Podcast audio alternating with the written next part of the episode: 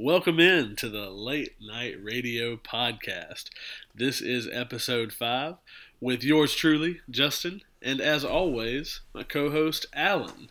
Alan, what are the headlines this week?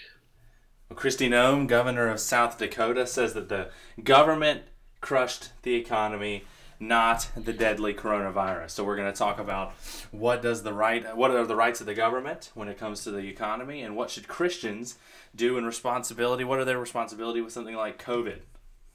All right. Uh, we're also going to talk about uh, Governor Cuomo. Uh, he's he's come under some fire for uh, some sexual misconduct. Um, some things have come to the surface there, especially now that he is no longer useful in the left's war against Trump. Hmm. And finally, or not finally, but we're going to talk about the White House now wants to say who can come in and come out. They're going to start charging different press uh, outlets $170 for a test for their person to get into the White House. And on a related note, our friends at Gab were hacked by a hacker group who uh, is excusing the behavior by trying to connect it to January 6th. And we're going to talk about, for our main topic of discussion, Yes, for our main topic, we're talking about the largest uh, Protestant adoption agency in the country has announced that they will now assist LGBTQ couples with adoption. Obviously, that's a huge story. We're going to get into that. We're going to get into all of those things. But before we do that, Alan, how you been this week? Man, I've been all right. I've been all right. Puppy, puppy life is okay. Uh, oh, puppy life if you if you didn't know, uh, my wife and I got a dog, and we're trying to potty train the dog as he's just over nine weeks old, and we've only had him for just over a week. So we're planning to potty train him. He met a few dogs this weekend, got along with them, maybe picked up some aggressive behavior, uh, or at least uh, he got used to being aggressive with these bigger dogs, and now he wants to get aggressive with Haley and I because he thinks we're we're big dogs, but in fact we're humans and we don't like being bit. So puppy life is okay. But uh, other than that, you know, we're pretty chill. What about you? Uh, Alan, I tell you what, um, I will, I will come. I will take your puppy. I will uh, potty train your puppy. But then when it's time for my son to be potty trained, I'm going to send him to you. How's that work? Oh my goodness, that well, that does sound um, that sounds like a, a, fair trade on your end. yeah, right, right. Yeah, I think I'd get was, the better end of that deal. Haley was uh, very upset um, the other night with the dog, not with the dog, but just uh, overwhelmed by the dog's behavior. And I just said, uh, "Oh, well, just think about this whenever we have a kid who's acting out, or a kid that is, uh, you know, potting all over himself and all this sort of thing." And, and, I doubt you'll ask the same questions of whether we made a mistake getting a having a kid like we did uh, like you say, we did getting a dog, so uh, pretty funny stuff. But that does sound like you would like that kind of a trade fair fair trade on your end. Yeah, yeah, I wouldn't complain. Uh, no, this week Have week. you guys been up to anything? Uh, no, not not a ton. Um, I will tell you, uh, Alan. I'm gonna level with you. I'm gonna level with our listeners. Uh, I have I've come under some fire this week for something I said on the podcast last week. Um, Alan, I made a major faux pas. I need to apologize not only to our friends in the Thai community, but also in the Vietnamese community. I misidentified banh mi, Alan. I said mm. banh mi might be Thai food. I was horribly mistaken. It is, of course, Vietnamese. And of all the feedback that, that I received from our show, that was far and away what people wanted to uh, talk about the most. Is how could I ever think that banh mi was Thai and not Vietnamese? The two could be uh, no less related, according to the folks who have criticized me there. So I'm sure the to folks our listeners, who criticized you there are the whitest people on earth as well. uh, no comment, but to our listeners, I apologize. I'm sorry.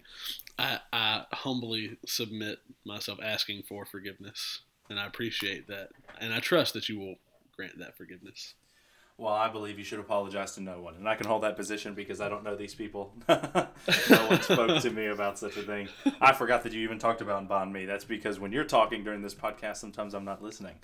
yeah, yeah, yeah, yeah. That's that's the that's the thing that our listeners don't don't know. Maybe is that we sit and we record this podcast, and then we go back and Alan, I don't know about you, but I listen and I think, oh man, what did I say right there? Well, Justin, goodness gracious, I do believe that for your grave uh, mistakes made in misidentifying, uh, mis uh, originating banh mi. We should bring you under the new death penalty punishment that South Carolina is passing into law.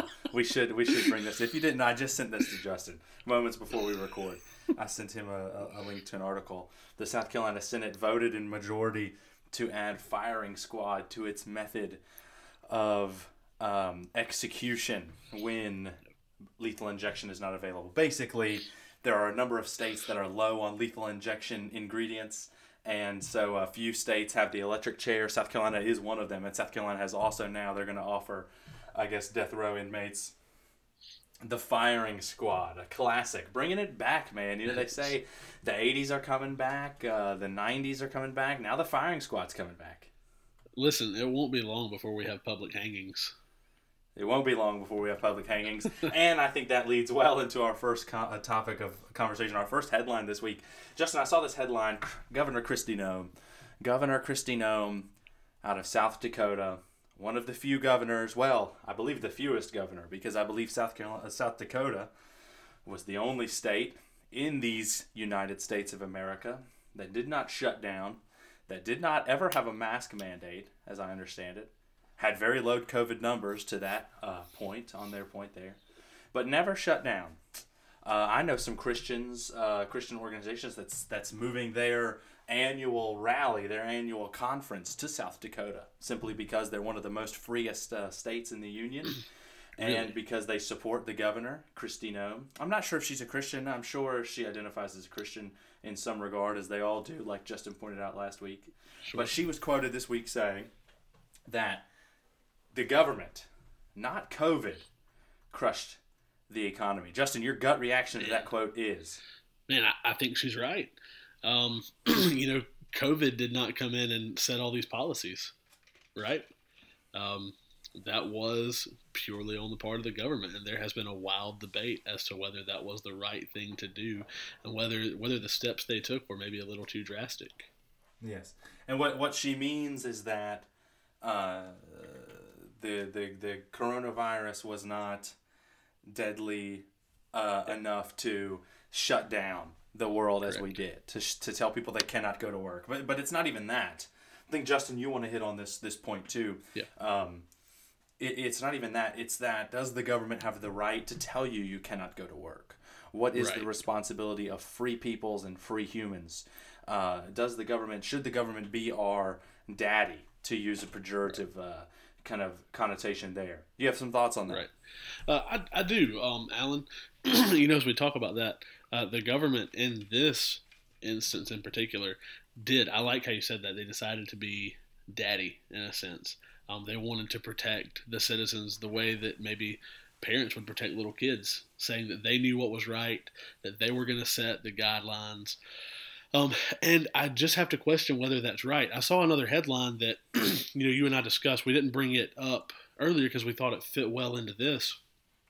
But uh, I've seen in Texas the governor has decided to lift the mask mandate. Uh, there will no longer be a mask mandate, and he's allowing most businesses to open at 100%.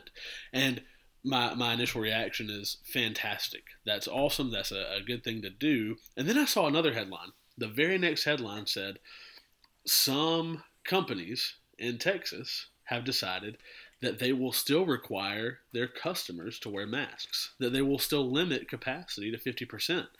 And it was so ironic to me because they thought they were taking a stand against the government or against this governor who is a Republican that they disagree with. In reality, this is the way the government should function. The government shouldn't put these limits and restrictions on us. They should trust the people to do what is right. So if those companies believe that a mask is, is what's required to enter the store, Good, let those companies do that. If they want to limit their capacity, good, let them do that. Now, I think that's the government's responsibility, not to set the guidelines, but to allow a framework wherein businesses can set guidelines for their customers. Yeah, the government should support life, liberty, and the pursuit of justice. Although I will say, I've just had the thought come to my mind what would, we say the same thing about a business that doesn't want to allow certain people of certain color to come in their business? Just a thought. Just a thought. Hey, I don't think this hey, is the hot, situation. Well, let me let me jump in on that hot take. Yes, I think we should 100% allow that. If a business wants to say no, insert race here allowed. I think we should allow them to do that because I think we should be able to know who the bigots are, so to speak. We should we should know that. If there's if there's a white guy who doesn't want to allow black folks into his business, I want to know that. I don't want to give him my support. Mm. So yeah, I honestly think that that would be a great thing to do. Go ahead and let businesses make whatever uh, policies they want to make. Let the people know who they really are. I'm I'm 100 percent in support. Well, that, that gets Alan. to our free art. That gets to our free market discussion that we had an episode or two ago about do we actually have a free market? We related it obviously to the Robinhood controversy at the time, but. uh do Christians believe in a truly free market? I'd say no. Christians are not anarchists. The government does have a right uh, to come in and say yes or no to certain things where it has the right to do so. Like we've talked about last week with Romans 13, to do what is right. good and to do what is evil. And I think what we see in this COVID economy stuff that we're talking about with Kristi Noem is that the government came in and I think punished good, working. You know, the Romans 13 says the government exists to reward good and punish evil. And the government, during all this coronavirus stuff, decided to punish good, going to work, opening your business, supporting your family and they wanted to reward uh, what I would call evil because the Bible says that those who do not work shall not eat. So they decided to pun- to reward evil by by not working, shutting down your business, relying on the government's hand to give you food. But even if you don't want to call that evil, or, or if you just want to call that sort of a, a laziness, listen, we all fell for it. We all liked the 15 days to slow the spread. I don't know a single person who didn't who didn't get a little excited when they thought, "Ooh, we're gonna get two weeks off of work.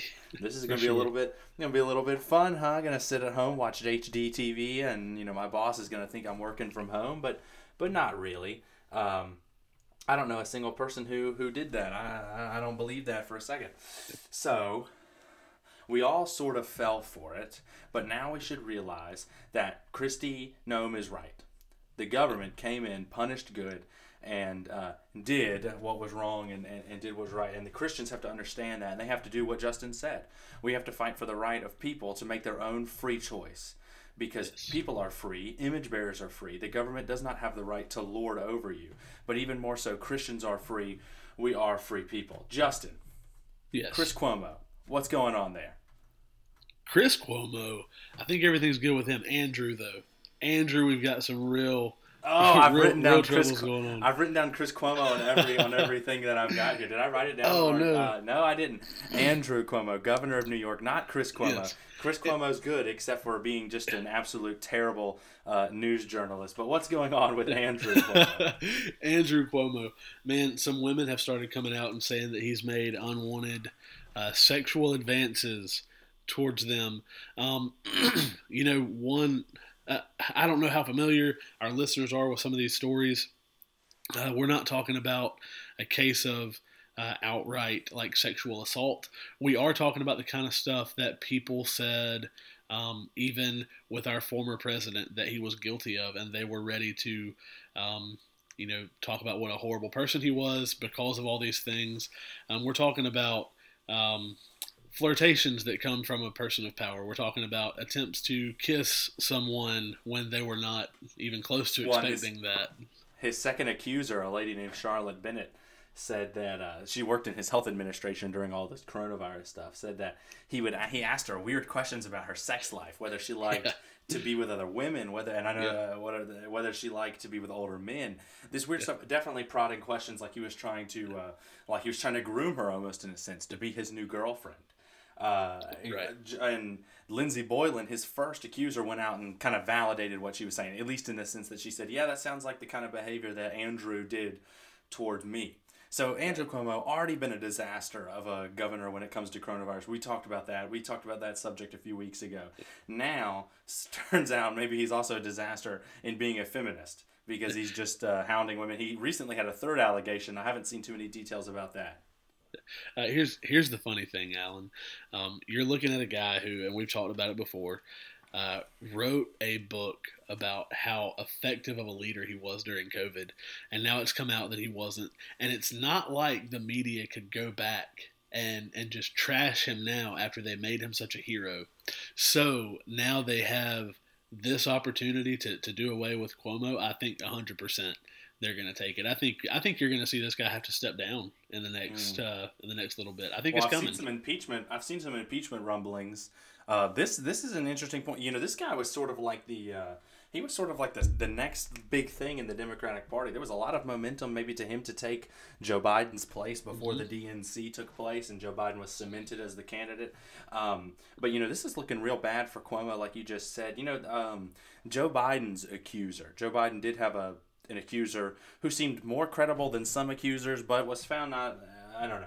But she has come out, Tara Reade she's come out and said uh, in support of both of uh, well actually in support of the first accuser that Cuomo had Lindsey Boylan she said that uh, she's accusing the media of which Chris Cuomo's brother is a part of but she's accusing the media and the Democrat Party of a collection a collective collusion that's a quote against uh, those who are coming out um, of with sexual assault allegations towards you know people in their group. So she's saying that when someone like Tara Reade or someone like Lindsey Boyle and Tara Reade saying there's a collective collusion amongst the media and the Democrat Party together coming and silencing these accusers, and that's scary, man. That should scare anybody yeah. who sympathizes yeah. with the Democratic Party, doesn't sympathize with the Democrat Party. It's scary, and you're seeing it front scale with the with the with the new, you know, uh, the new hot thing that was the Democrat Party and Andrew Cuomo. Right, and and to me, Alan, I just think it's funny because I mean, not funny in the sense of comical that these women went through this, but it's it's funny to me the way it's being handled uh, because the the allegations of cover up. That's the kind of stuff that if it happens to a Republican, you look at what Brett Kavanaugh went through. Everybody's talking about, you know, there's a cover up going on. They're trying to make sure all the details don't come to light. Um, this goes back to what we've talked about in the past. Politics is just a game in in this country now. Um, if if the guy on my side is doing a bad thing, um, I'm I'm gonna be I'm gonna defend him, and that's what you're gonna see the the Democrats and the media do a little bit. I think, um, although some of this stuff might just be a little too credible with with Cuomo.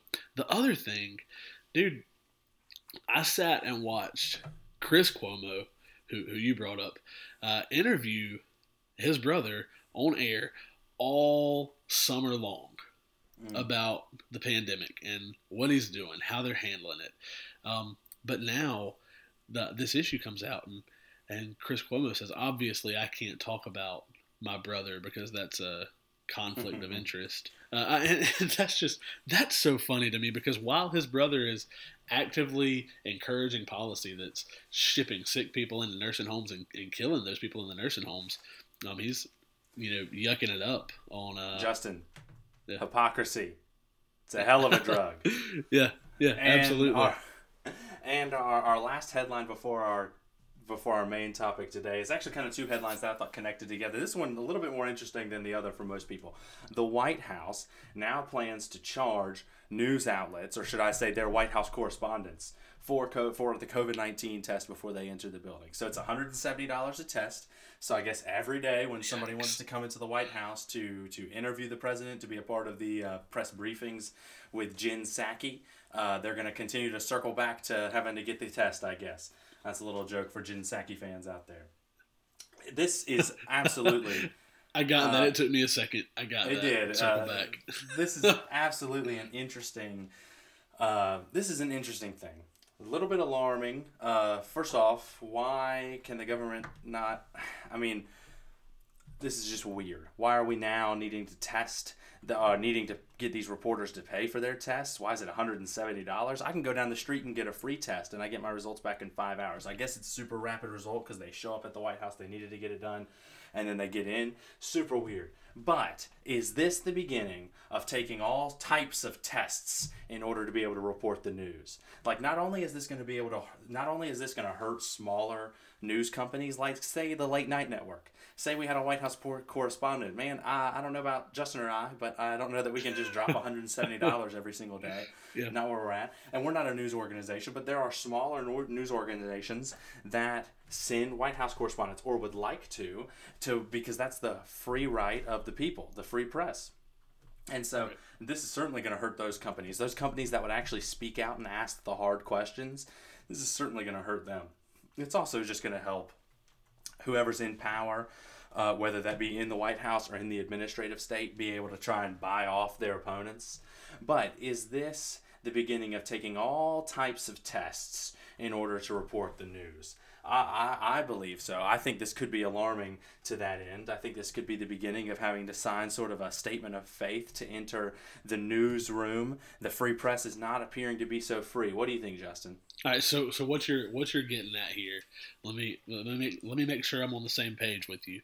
What you're saying is that you're afraid what we're going to see is is there's going to be a step from you have to pass or fail, I guess. You have to get a certain result on a test, whether you have a sickness or not, and they're gonna kind of shift from that to like an ideology screening. Is that what you're getting at?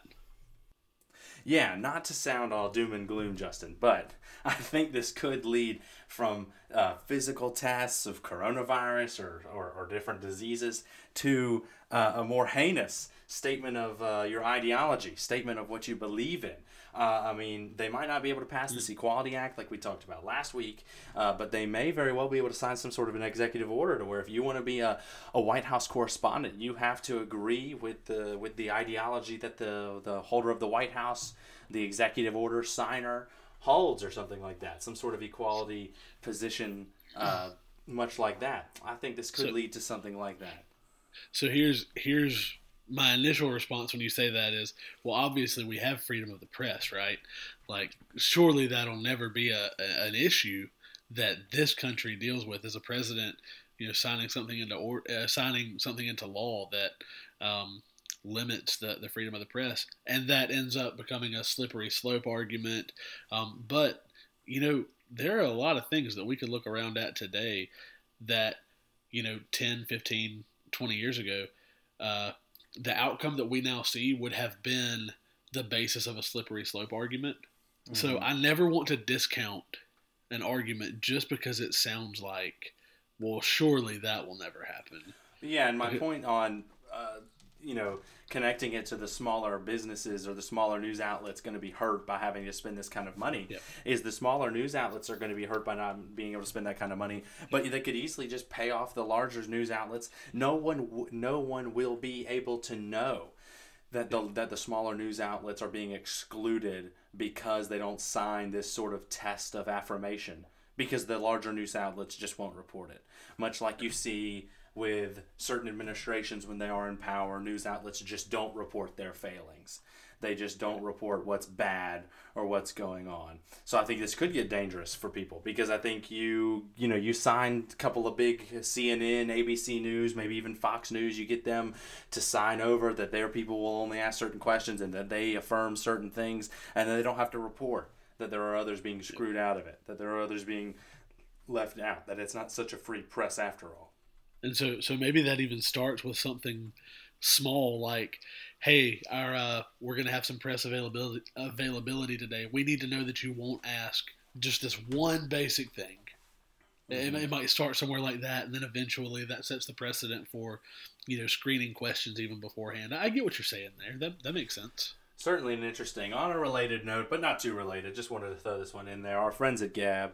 We talked about Gab on one of the first episodes, I think. Although we've only had Yeah. five, so they're all one of the first episodes. uh, we, our friends at Gab were hacked by a private hacking group. Seventy gigs, man, which contains which contains everything on Gab. Every, which is funny, but but uh, but you can laugh and say it must not be much on Gab right now. Uh, but that contains every password of every account, um, all every post except for pictures. They even got all Donald Trump's account, man. They got his password. Um, oh no yeah, I know. So uh, Gab is hacked. Everything's out there now. The media, the, the hacking company has said they're not going to release uh, any of the sensitive data. What they did say, though, a spokesperson for the hacking group said, "quote It's another gold mine of research for people looking at militias, neo Nazis, and the far right, QAnon, and everything surrounding January 6th." And my initial reaction was that this is a glimpse of what's going to happen to those who oppose leftist agenda, or should I just say the agenda of those who are in power, especially those who claim Jesus is Lord. So here's what I mean. No matter who, what happened on January 6th, put that aside. It could have been November, what was it, 3rd when the election happened. it could have been that Donald Trump won this election and they start hacking groups like Gab to try and find anyone associated with November 3rd. Because what's going to happen, what is happening in a story like this, is that uh, the media is not speaking out against this the president of, of our country right now, Joe Biden, is not speaking out against this. This private hacking organization gets to go basically and be a hitman for a leftist agenda of going after those associated with January 6th, which I, I believe is not even the true motivation. I believe the true motivation is Gab was gaining a lot of traction with conservatives not yeah. all conservatives who supported January 6th or anything like that, but conservatives. And I think they wanted to go after Gab. And I think now those who claim Jesus is Lord, uh, those who don't believe Caesar is Lord, those who don't believe that the government is Lord, there, there are going to be those uh, private hacking groups that are hired as hitmans or actual government officials. This is just a little taste of what might be to come for those who don't follow in line with the government. And I hate to be that doom and gloom kind of government guy, but it all comes back to my point that I think things are going to get better over time because I think as we disciple the nations, people come to Christ. I don't ultimately believe in a doom and gloom type end of world scenario. I believe that we disciple the nations, and I believe that we win the nations for Christ because that's what Christ told us to do. He said the kingdom of God was like a little was like leaven in a lump of bread. It starts as a little, and then the whole loaf is is leavened. So I, I believe that we're discipling the nations, but I believe that we failed desperately, and we've raised a whole bunch of generations uh, or a whole generation of people who don't know Jesus as Lord and do whatever the heck they want to do. And this is just an example of it. G- Justin, Am I too much of a doom and gloom guy? Do I read too much into stories like Gab being hacked? What do you think? Um, so I could I could go both ways with that uh, answer there, Alan. I think as I read, you know, some of some of what happened, you know, my my initial question to you was, hey, are we sure that that's you know they were targeted because of that? But then, as you point out, like their response as they found, as they were able to, to hack in, and they were able to say what they found, it, it does become kind of clear that, um, you know, first of all, Gab exists for a, a, a target audience, right? Um, they, they know who they are, they know who they want to be. Um, so when you look at uh, a group like that who has been hacked, you, I, I, think, I think maybe you're right that they're targeted for a reason. Um, so, so let, let me say this. I think that we're in a place where our um, ideological opponents, so to speak, um, we don't view them as people with whom we should have a conversation. We view them as enemies. Um, I, I honestly, as you said that you know you think things are going to get better, my gut reaction was, "Where's the evidence of that?" Um, and I so may, maybe I'm a little more doom and gloom than you are, Alan. Um, and that's that's not typically what my response would be. Normally, I, I see the good in everybody, and um, but no, when it comes to when it comes to our politics and anything that is politically motivated, it just seems like people are living more and more in a bubble, and I think that's kind of what you're getting at. Um, mm. And when when we're so isolated that we believe our side is always going to be right, our opinion is always going to be right, it becomes very easy to a get into that doom and gloom mindset, b see our see the other side as our enemies. Um, and if that is our mindset, it, it I, I think the doom and gloom mindset might not be that far off. yeah. Well, it is easy to read into a story like this and and and, yep. and see maybe too far into it. But I definitely yep. see the danger that is in uh, the media not condemning this happening, the sure. the president not condemning this happening.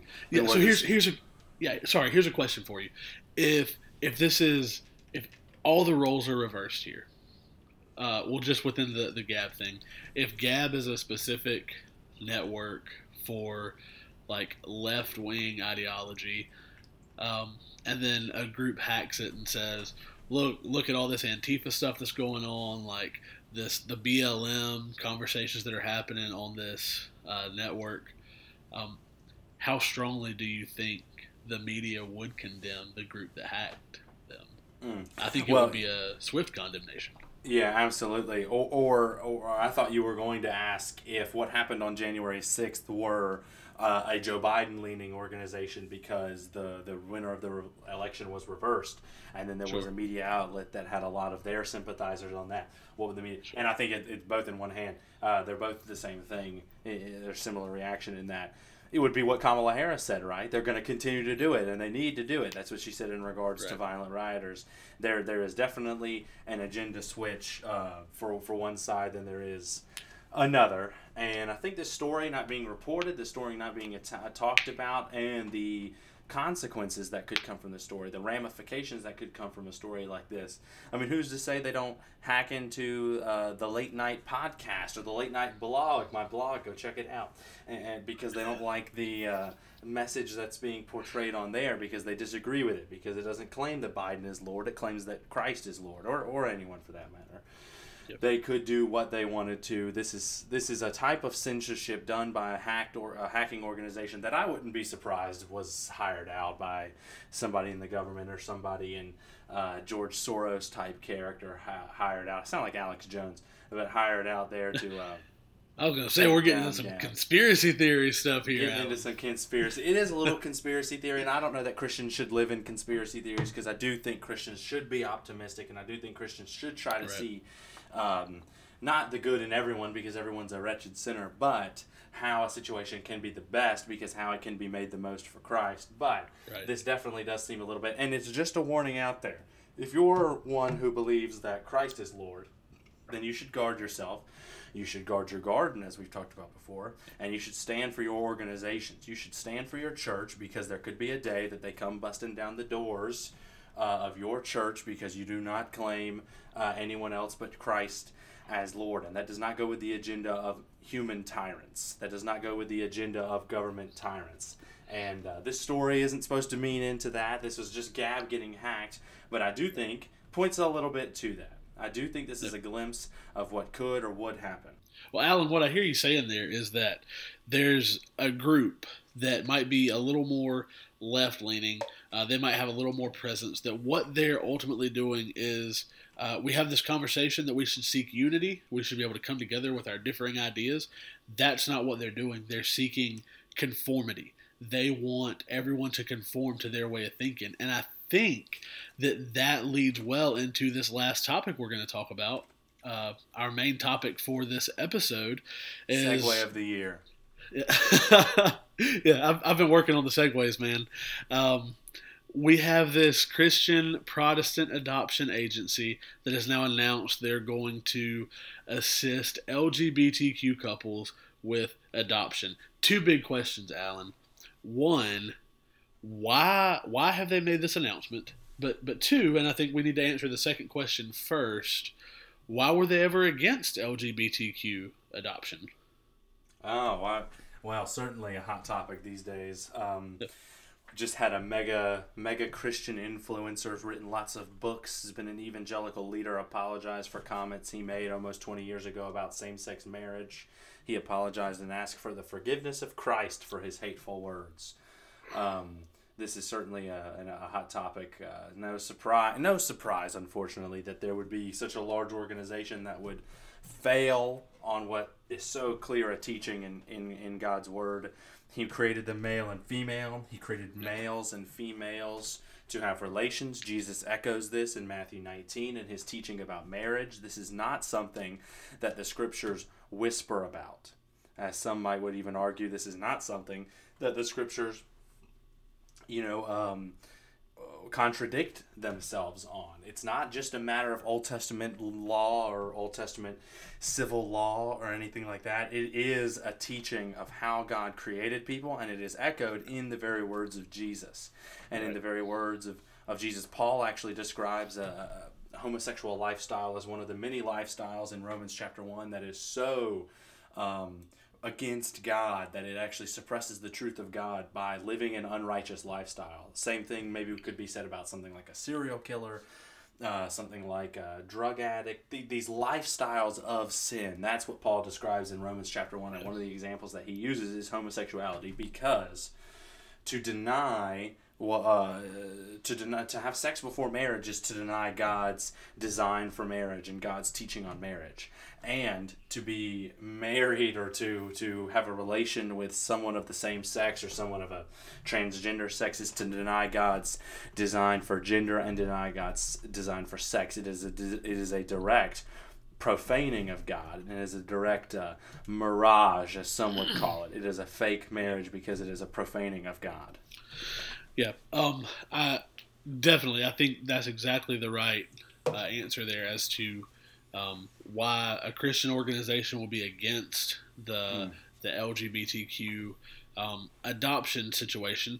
Um, so let me let me take a step back because I want to I want to make it clear to our listeners. Um, I am not saying that. Uh, let me think. I want to say this. I'm not saying that I think the government should step in and talk about um, who can adopt children necessarily. If there are secular agencies who want to work with LGBTQ uh, couples, you know what? I'm not a fan of it, but that's their their decision. What I don't like is this idea that we're going to coerce Christian organizations to go um, against what their teachings are, right? To go against this idea that marriage is between a man and a woman. Um, listen, that's something that I think is a topic of conversation. Uh, is whether or not the Bible does teach that. There are folks who try to say the Bible does not teach that that's what marriage is. But I think the most basic answer there is like you said, um, there's a natural order. The Bible teaches about the natural order, and the natural mm-hmm. order expresses God's truth. Um, the other thing, uh, I'm a big believer in science. Um, some people like to say that Christians don't like science. I think that's I, I think that's an ignorant statement. Just say it, um, Justin. Just say it. Just just in the strongest possible terms. Justin believes that's hogwash. Yeah, hogwash, man. Um, no, so my my thing is, we there, there is science that shows um, children. Uh, the, the the best setup for a child to have is a mother and a father. Um, and I think if if Christians, if Christian organizations hold to that biblical standard of marriage, there's no reason to ever go against that. Now, if we're talking about the government saying, uh, again, I've already said all that. I don't need to get into that again.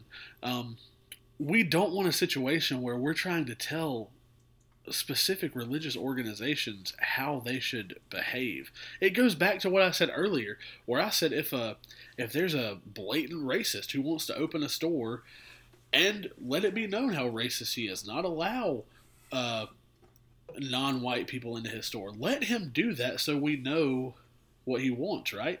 Um, another question I always have with this kind of thing: Why would a non-Christian couple want to fight so hard to go through a Christian organization for adoption?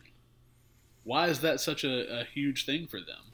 Right. Well, the the unrighteous lifestyle, it's covetous. It's all they want to go through. They just covet. They want what they can't have uh, because it's, it's coherent with their lifestyle. Justin, I think you asked a good question. Why would a Christian organization abandon its its its original principles, abandon its original stance, and go towards this, um, change their policies. Why would they do that? And I believe uh, this, this was my biggest takeaway from this story was that this is totally and completely the fault of the church, in particular the fault of the American church. And here's what I mean: I think the church has completely failed to do what I did when you first asked me this question: is have a firm stance on what biblical marriage is and what biblical marriage is not. Uh, you see this in the fact that one of our evangelical leaders that I was just talking about has apologized for his stance, being uh, that it was that same-sex marriage was a profanity. It was a profaning of marriage. It was a mirage. He said that in 2004, and then he changes his mind uh, in 2021. The church is failing. The church is failing to have a strong stance on biblical marriage. They're failing to the Christians. I mean, the church globally, big C, every believer. Christians are failing to teach their kids what marriage is, and listen, I don't have kids. Don't come at me and be like, you've never had kids, you don't know what it's about. I know that you can sit at the dinner table and teach your children how to live a godly life, how to grow in the fear and love of the Lord. Justin, I trust that's what you're going to do with your kids, and I trust that there will be a time where you have to explain to your kids why mommy and daddy are not two daddies or two mommies. Are you gonna? Are you prepared to have that conversation with your son? Uh, you know, I honestly hadn't thought about uh, from that standpoint, but you know, you bring up a good point. They are gonna uh, my my kids, my son will encounter uh, in in his life, in his young life, probably um, friends who have a different home life than than we have when it comes to the the lifestyle of, of the parents. Um, man, you threw me for a loop with that. What do you do with that when your when your kid comes home and asks that question? Um, wow. Um, hey, I wanted to wanted to say something else along along the lines of what you were talking about there. Um, so so you, you said that the church doesn't hasn't taken like a strong stance the the big C church. I, I agree. Um, I think the other thing is the church has decided we need people on our side, and they've decided to give in in an effort to. Uh, I don't. I don't know if you want to say reach people, but but Mhm. build bridges maybe. But they've Mm. decided to compromise on on the beliefs that should be held strongly in an effort to win points with a community that ultimately I don't think cares about them. Mm, it's Justin. it's like go, go ahead. Justin, this this this is a separate discussion, but this is my chief problem. This is one of my chief problems with shutting down church in the name of making the community around you feel safe with COVID, because they might sit there and be like, "Oh, thank God the church across the street is not meeting and not." And and it's irony, I said, "Thank God they don't believe in God," but the unbelievers in your neighborhood around your church are sitting there thinking to themselves, "Thank uh, the the lightning that struck the pond to make the genetic process happen." They're not meeting. We're a safe community, but they're not going to come to church. Stop caring about the world. Care about Yes. Christ. That's just Yes. my that's just my analogy for it. But keep going with how. No, how no, I think that's Christ. I think that's perfect. Um, we we have to care about Christ before we care about what these, uh, like you said, un, what the unbelieving community is is before we worry about what they're thinking. We, we will stand us. before Christ in judgment. These people who run this Bethany uh, Christian Ministries or Bethany Adoption Agency, they will stand before Christ in judgment, and they will be they will stand before Christ and have to answer for why they chose the world over Christ in this Hey, here's- situation. Here's my other problem, though, Alan. Um, we, I, I truly believe this with with everything in me. The the first kind of step towards the normalization of some of the LGBTQ stuff is Christians who were willing to accept divorce. Mm. Um, now, listen, I'm not going to be the guy who sits here and talks about like women who should have stayed in abusive relationships. That's not what I'm getting at. Um, what I'm getting at is folks who enter into Christian marriage and then don't take that commitment. Right, they fall out of love for each other, so they just get a little Yeah. no fault divorce because they didn't, in their mind, make a lifelong covenant before God and with their Right. wife or with their husband. Right. And so when we cheapen marriage that way, when we even cheapen the marriage between a man and a woman, who cares if a man and a man get married? Who cares if a woman and a woman? Or who cares if a Never mind. I'm not okay. Who who cares about what the LGBTQ community wants to do when we aren't strong enough to take a stand for what Christian marriage should be in the first place? Right? Justin, I just like um, I just like how you held your tongue. I saw an article this week about uh, uh, a, a a thruple, um, three men who are a thruple Oh. have adopted a child. Oh, Um, no. So that's that's uh, yeah you know you know the, the, the arguments against same sex marriage back in the early 2000s and in the early 2010s uh, often came down to or not came down to but often said things along the lines of what are we going to allow next polygamy Right. Uh, bestiality, Right. these sorts of things, and we're Right. starting to see it before our very eyes with thruples. Yep. But this Christian organization, I'm just going to do it right now. They're never going to listen to this, but dear friends, they need to hear this, even though they'll never listen to this. Repent. All of you who work there, the, the leaders of that organization that made this kind of decision, you need to repent.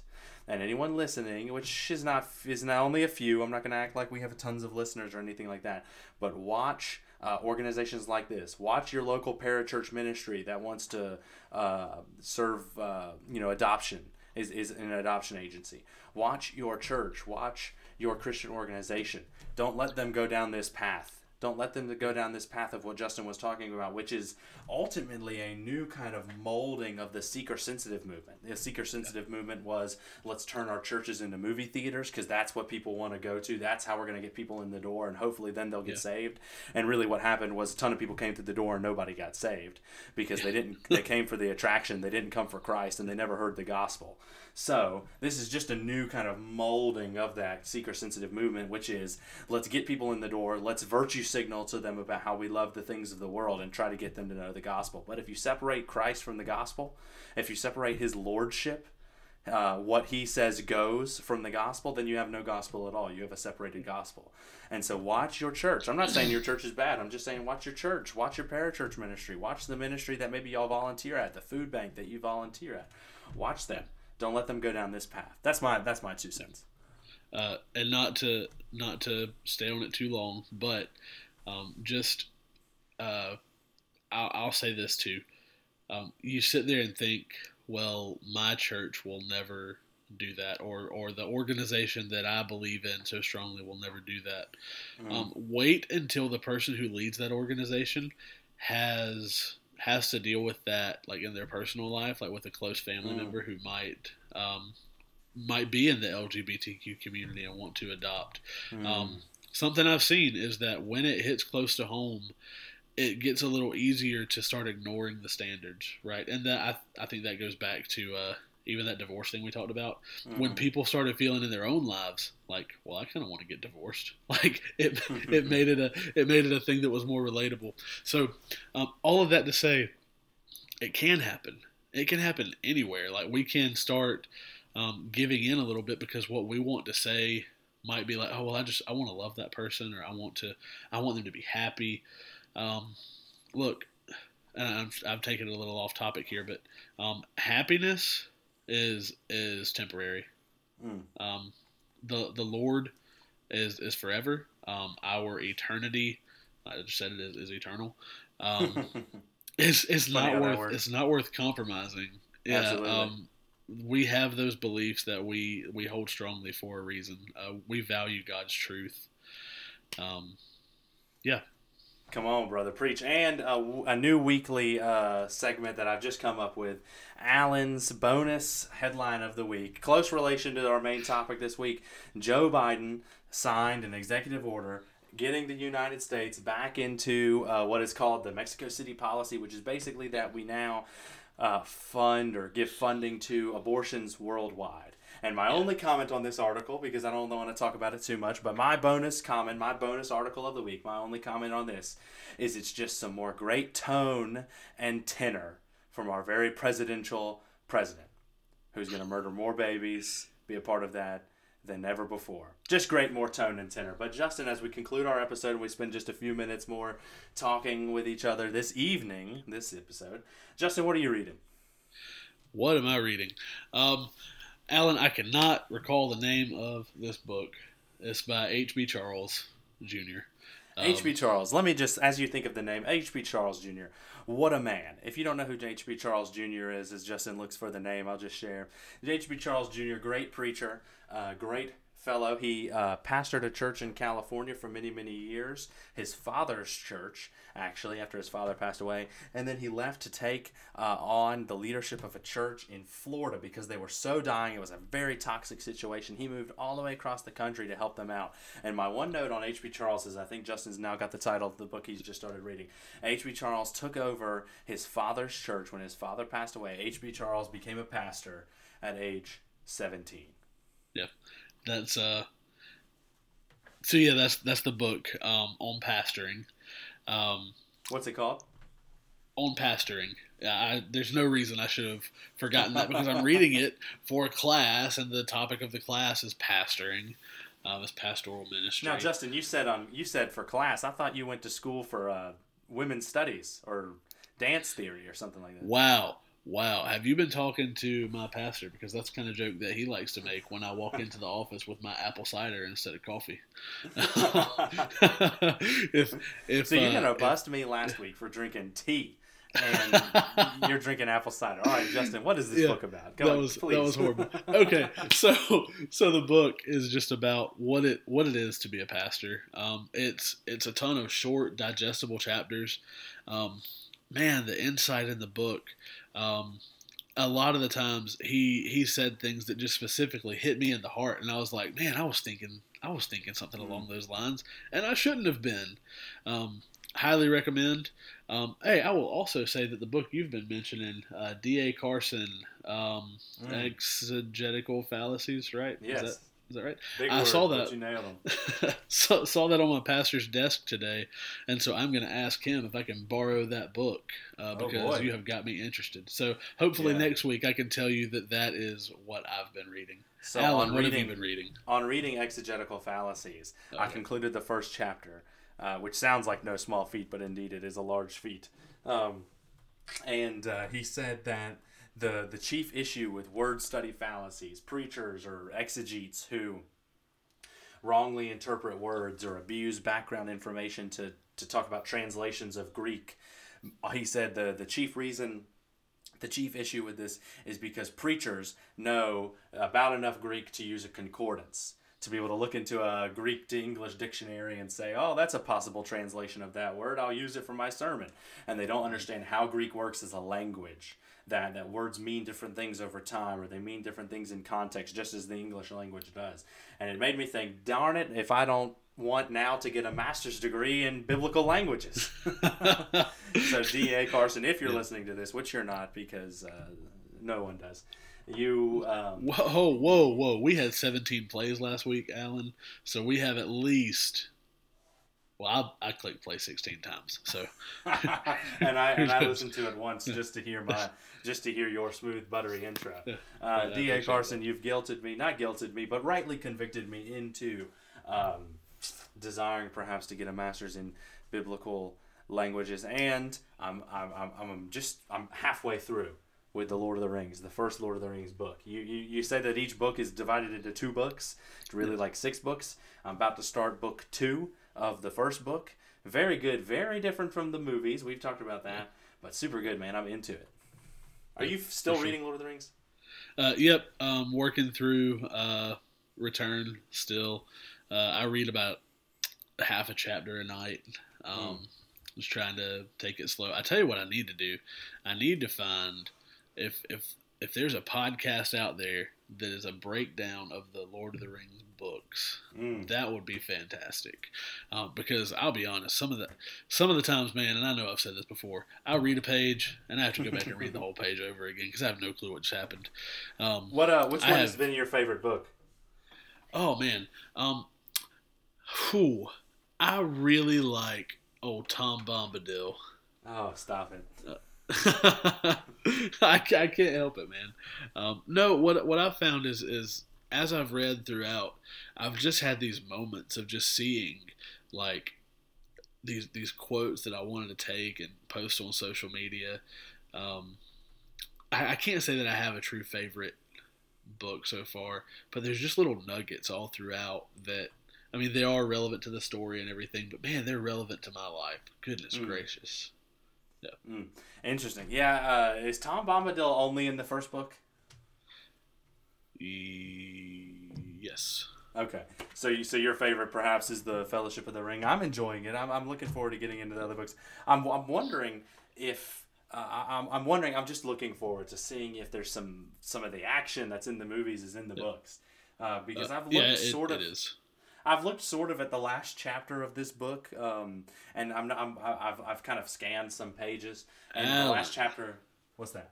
No, no. Listen, I know what happens. I've seen the movies. Uh, I know that they win in the end, uh, but I know That's at the fair. end of the first movie there's a big battle scene, um, and so I'm wondering if there's going to be a big battle scene at the end of the first book. I'm sure Helm's Deep is still in there in the second book and all that good stuff. Um, but Yeah. I'm looking forward to continuing to read it You will not be disappointed. And I'm not really watching anything on. Uh, t- my, my my wife and I started watching a little bit of s- show called Scandal. It's like a political Oh yeah, Oh. yeah, yeah. Oh, so Scandal. overly dramatic. But um, Yeah, absolutely. And, and of course, everybody and their mama's watching WandaVision right now. So uh, Not not this guy. not you and your mama. No, no. I My mama something. sure ain't watching it, but I have not started either.